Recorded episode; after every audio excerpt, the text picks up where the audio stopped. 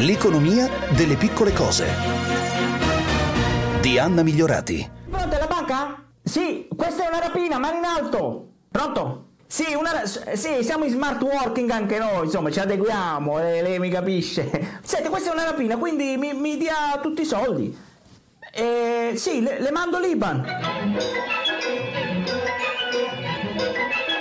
Tutti al lavoro da casa, beh, quasi tutti per la verità. Ne abbiamo parlato, ci abbiamo scherzato. Ben ritrovati, buon primo maggio da Anna Migliorati. Non potevamo però non parlare di lavoro in una giornata come questa. Vi è piaciuto lo smart working? Continuerete? È questo il vero smart working o è solo lavoro dall'angolino della scrivania di casa? Proroghe a parte, legislazione da scrivere, ci sono altri spazi per parlarne, noi però cosa ne pensiamo? Secondo i dati della Fondazione Studi dei Consulenti del Lavoro, siamo anche numericamente divisi in due, entusiasti da una parte, chi non ne può più dall'altra. Il 16,17% dei lavoratori intervistati guarda lo smart working come un punto di non ritorno della propria vita professionale. Oltre il 10% cercherebbe un qualsiasi altro lavoro pur di poterlo svolgere da casa. Dall'altra parte, 4 su 10 sarebbero contenti di tornare a lavorarci tutti i giorni in presenza. E allora, primo ospite di oggi, Nazareno Bresciani, tra gli organizzatori di quello che vorrebbe essere il primo sindacato in Italia degli entusiasti dello smart working, Smart But Strong. Benvenuto.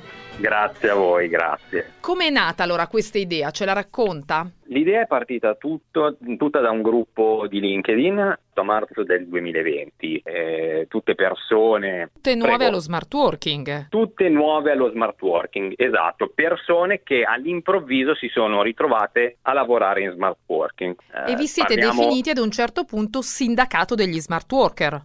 Sì, sì, perché con le graduali riaperture che ci sono state, ovviamente le aziende hanno iniziato a reintrodurre all'interno degli uffici il personale e eh, per tutti noi è un po' sorta la domanda uh, cosa succederà dopo. Uh, Quello che voi volete è continuare a lavorare in smart working, vi è piaciuto?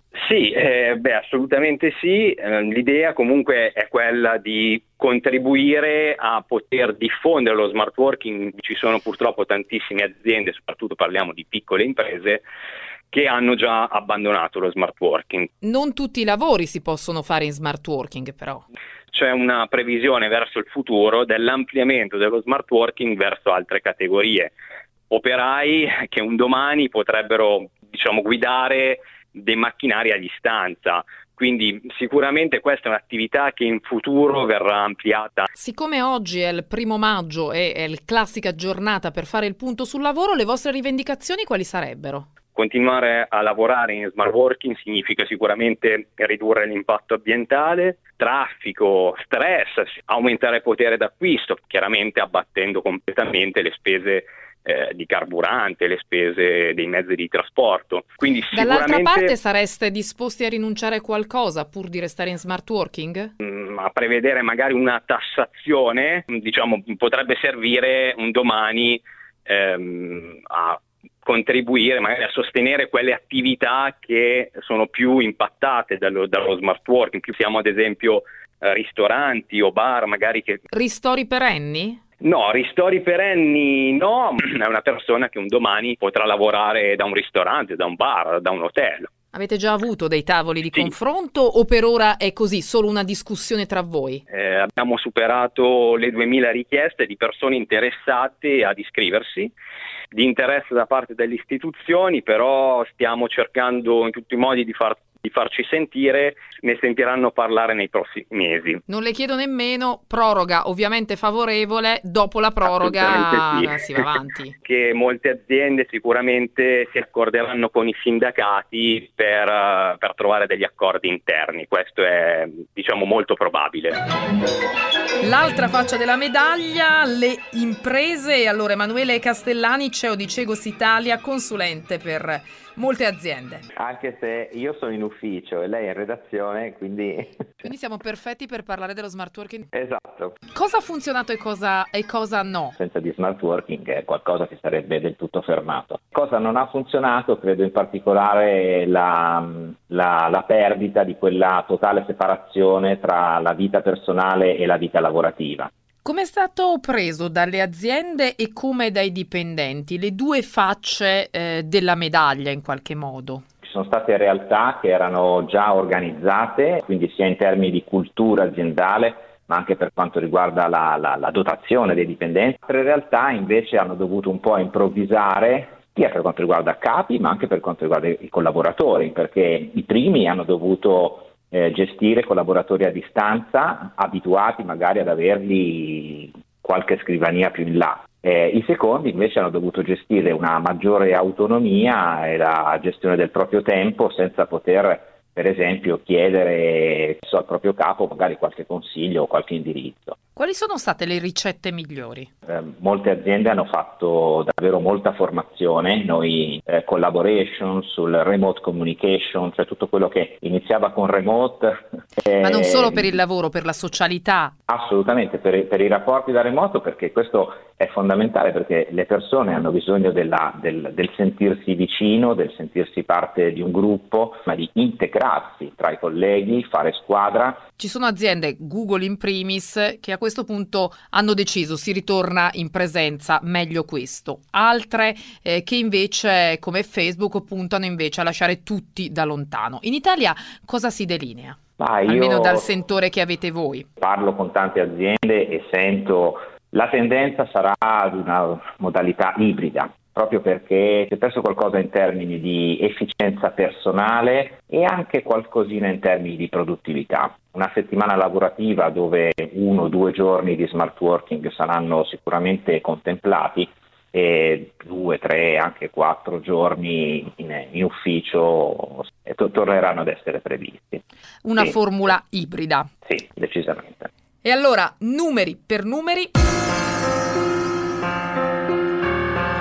Facciamo i conti. L'home working, il lavoro da casa, ha avuto anche ricadute pratiche. Il 71% dice di aver diminuito le spese per spostamenti vitto vestiario, il 48% dice però di pagare il conto per l'utilizzo di sedie e scrivanie improvvisate e circa un altro 40% lamenta l'inadeguatezza degli spazi e delle infrastrutture come i collegamenti di rete.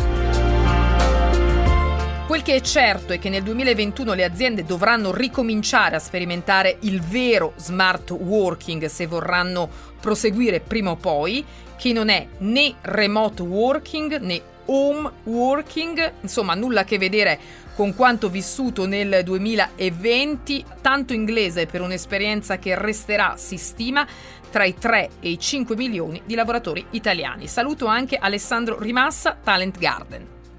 Grazie a voi dell'invito, buon primo maggio.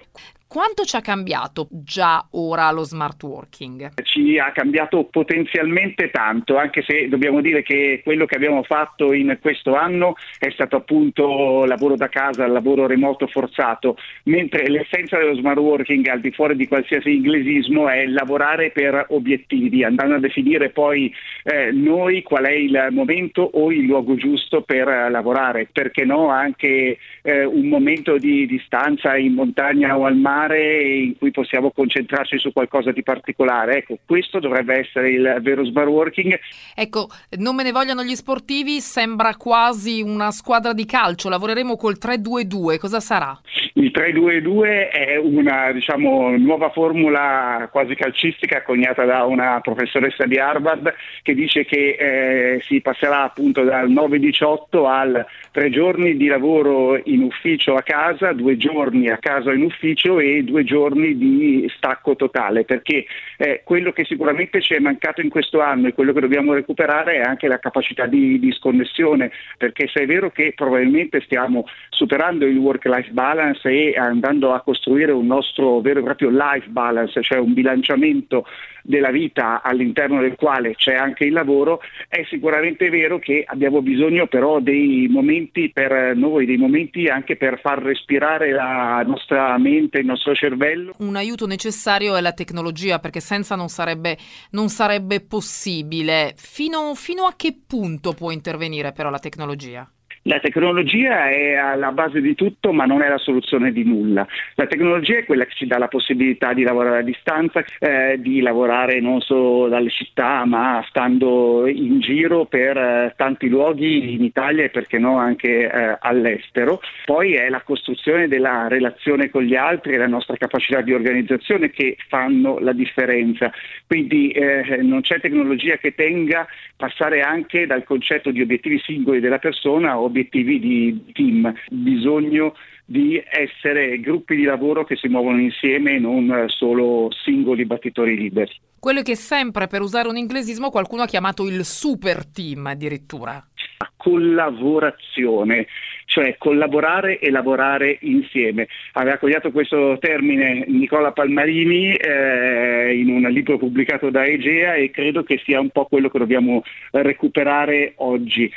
E allora siamo partiti da un inglesismo, siamo riusciti a trovare una parola anche nella nostra lingua che ci racconta un po' quello che dovremmo essere. Ma quanto resterà di questo smart working, ovvero questo smart working d'emergenza veramente? In concreto uh, nelle grandi aziende rimarrà molto. Sfida uh, importante è per le PMI e la capacità di attrarre e trattenere le persone più brave, i talenti, quindi lo smart working dovrà essere una cosa eh, scontata e data in tutte le aziende. È, veramente importante che eh, le piccole e medie imprese riescano in questo perché sennò eh, rischiano di perdere la sfida della competitività. Pensatela come volete, di sicuro questa è un'economia che cambia e ci cambia, anche nell'economia delle piccole cose. Filippo Aureggi in regia, da Anna Migliorati ancora un saluto, alla prossima storia e ci trovate come sempre anche sul nostro sito www.radio24.it.